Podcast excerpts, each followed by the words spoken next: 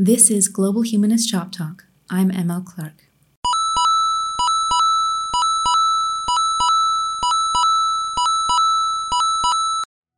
In episode 4, I talked about an idea that had excited me when I first heard about it and filled me with outsized hope that a better world was possible.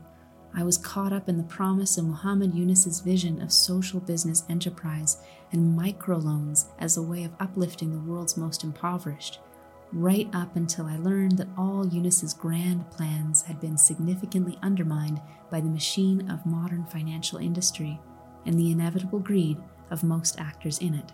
I mentioned then, though, that I appreciated having gone through this huge shift in perspective because it's deepened my empathy for others carried away by the promise of a new technology, and especially a new fintech or financial technology, to perhaps transform the world and emancipate the world's most impoverished citizens.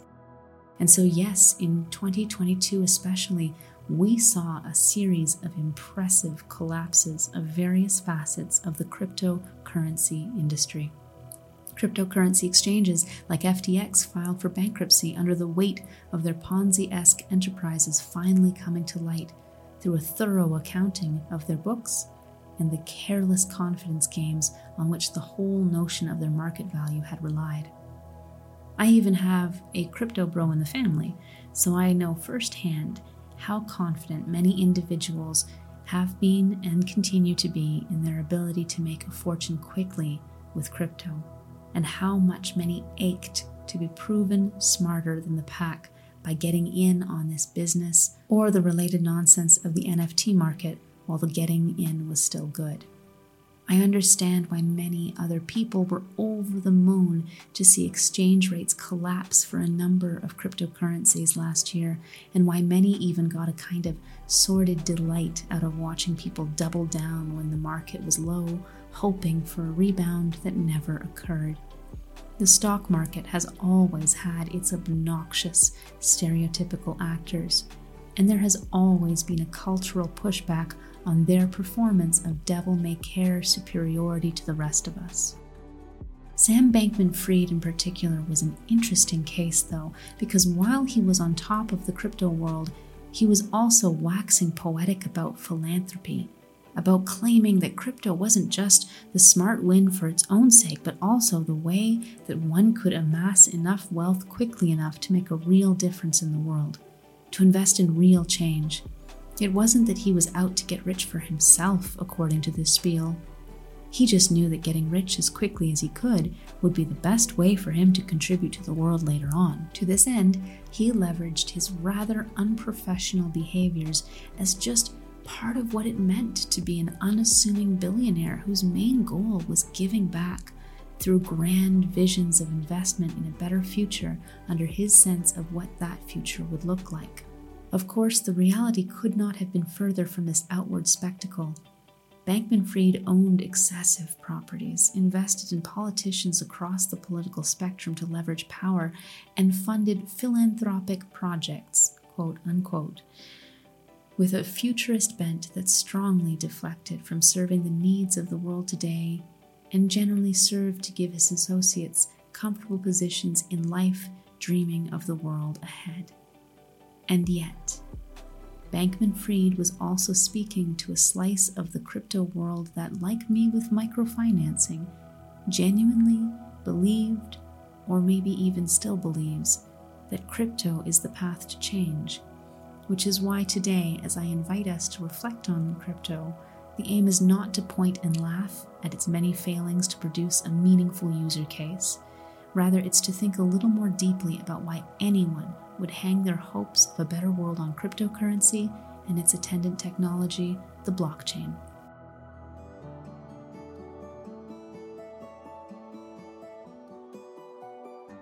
And it's that mental flip, that moment when we better understand how agency can be enhanced or lessened by our policies and cultures, which this humanist podcast always sets out to explore, one everyday object or concept at a time.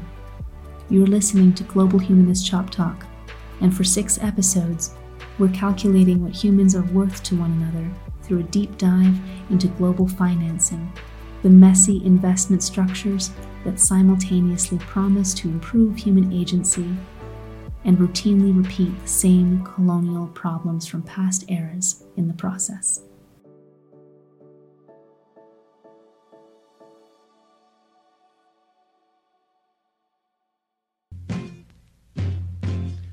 Desde las verdes montañas que circundan a Cuscatlán. Ah.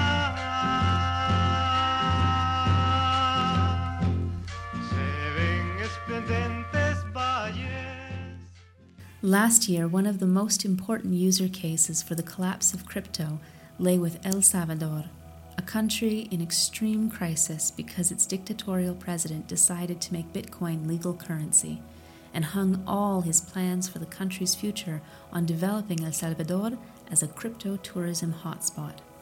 As I noted in an article for OnlySky, Nayib Bukele has arrested thousands, hundreds of thousands of people in a stated effort to combat a wretched gang violence situation that the US had exacerbated when it offloaded MS 13 gang members to Central America.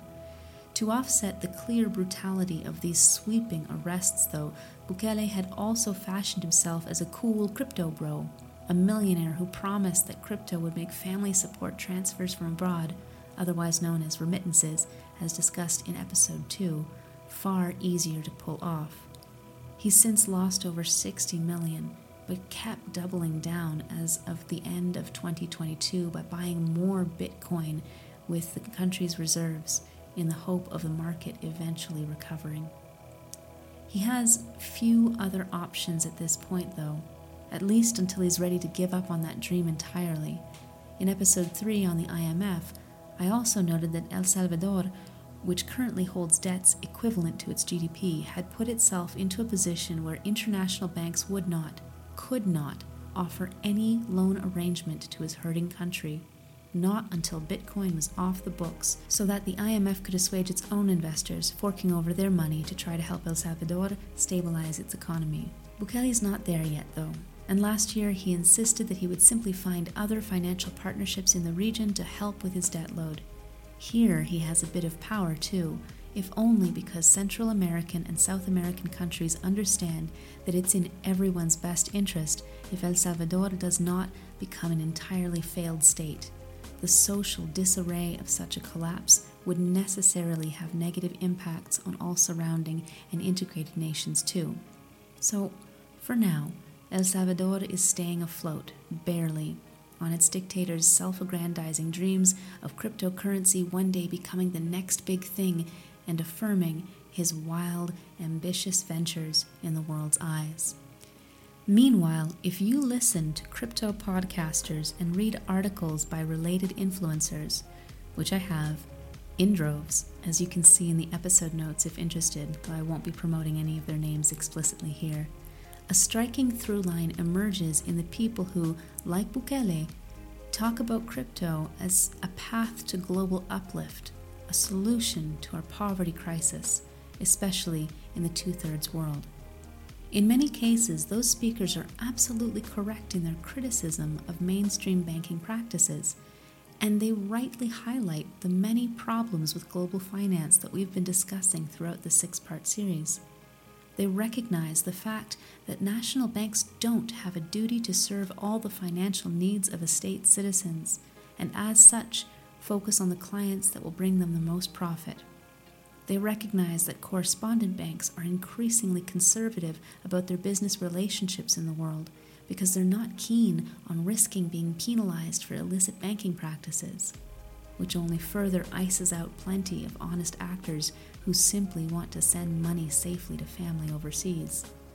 And they recognize international players like the World Bank and the IMF as organizations with very specific economic visions that prioritize neoliberal enterprise over the pursuit of fuller, direct democracy, large and small scale alike.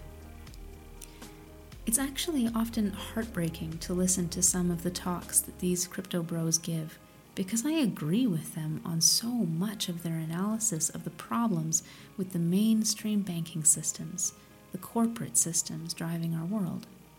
The problem is that their leap to a solution is a huge stretch. Crypto, they say, will fix all of this.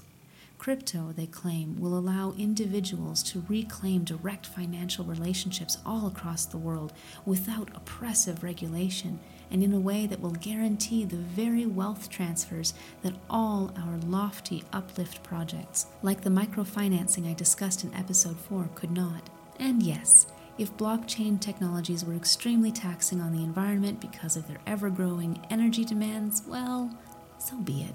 A small cost to pay for the uplift of the world's poorest, right? And besides, climate change was caused by big corporations in the first world anyway. Why shouldn't they be the ones to fix it? Why should we go around picking on the poor and the underserved, asking them to hold off on improving their personal lives until a more ethical technology comes around to help them build better? And also, yes, without oppressive regulation, cryptocurrency could very easily, and indeed already has, become an excellent resource for criminal enterprise. Yes, it could and does already make it more difficult to source and push back on human trafficking, child sex rings, and other brutal labors by gangs and cartels which is not to say that crypto is actually anonymous. That's another part of the whole hype around blockchain that's been increasingly unraveling in the past few years. Not only are you traceable at any point of onloading or offloading crypto to another currency, but there's actually a whole black market industry that's arisen around the fact that one's digital wallet can be traced and frozen. Government agencies generally use this feature when they suspect a user has been involved in criminal activities, but the same tools are available to clever cookies online, and so some nefarious actors will go around freezing a user's digital wallet, blocking them from selling their tokens so that the mysterious hacker can inflate the price and gain the market at leisure.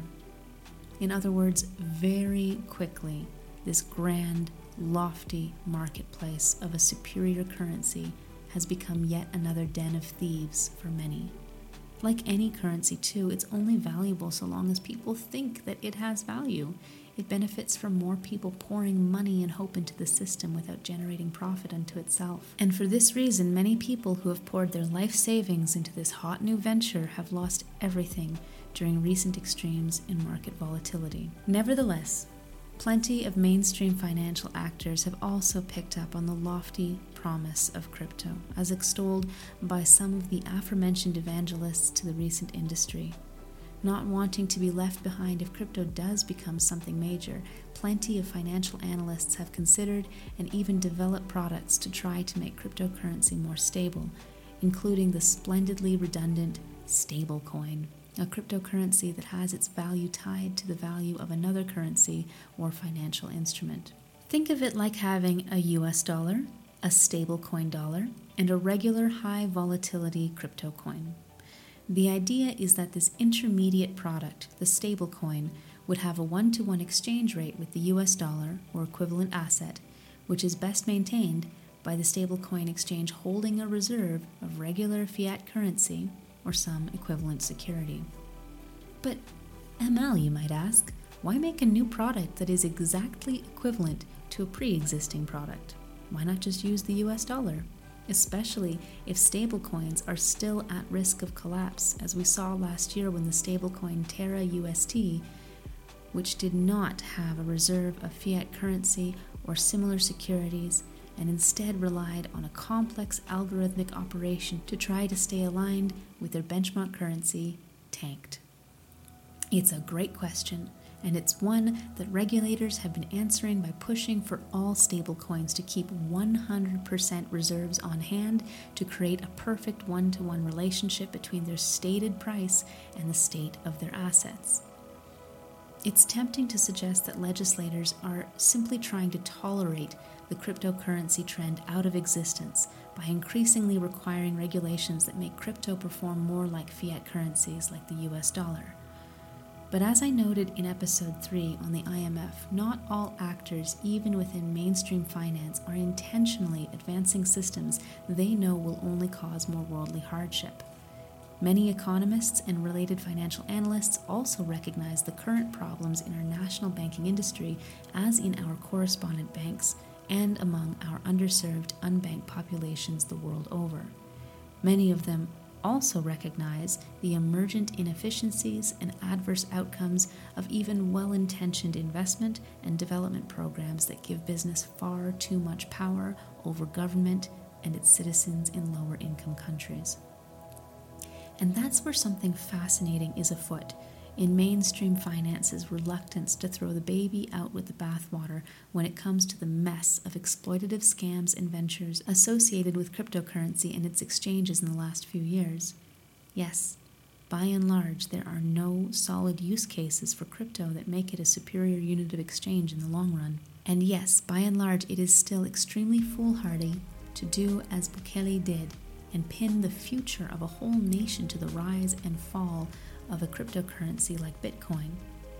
And most definitely, yes, the current technology underpinning the wasteful, excessive, and redundant financial gamble is doing added harm to our already climate change shifted world. But at its heart, there is a kernel of a good idea in crypto the idea of an individualized token a way of registering an exchange on a peer to peer level that bypasses this whole corporate mess, this hierarchy of business communications, both nationally and internationally, that has made it so very difficult for one human being in one part of the world to engage directly in trade with one human being in another part of the world. Nation states, as I developed in the first series of Season 2, are both arbitrary and abstract concepts and also little different in practice from the corporate enterprises that they sanction. These are all elaborate structural designs that estrange us from one another and reduce our possibilities as human beings to the possibilities given to us by the distinct state apparatuses into which we were born. But what if we could develop a system that emancipates us as much as the most sincerely ambitious of crypto advocates imagines? What if we could find a low cost, low environmentally impactful way to leverage digital technologies to create a more truly global local democratic platform? I've talked to a few software engineers about this problem, so please don't let me get anyone's hopes up. This is a huge nut to crack, and the work that would be involved in setting up such a system, if it could even be managed without the current environmental draw from blockchain processes, would take years to come about. But after all the suffering that we've already endured thanks to crypto scams and their worst actors, the manipulative and even tyrannical crypto bros who have tricked far too many people into burning through their life savings on a pipe dream, wouldn't it be nice if even one small tendril of a good idea could survive the current dumpster fire of fintech and related industry buzzwords for the state of our financial systems, and take root in the form of systems that could actually improve our world. We'll close off in episode 6 with just such a speculative exercise. Until then, be careful what you put in any of your wallets, because who knows how long any of it will sustain its value there.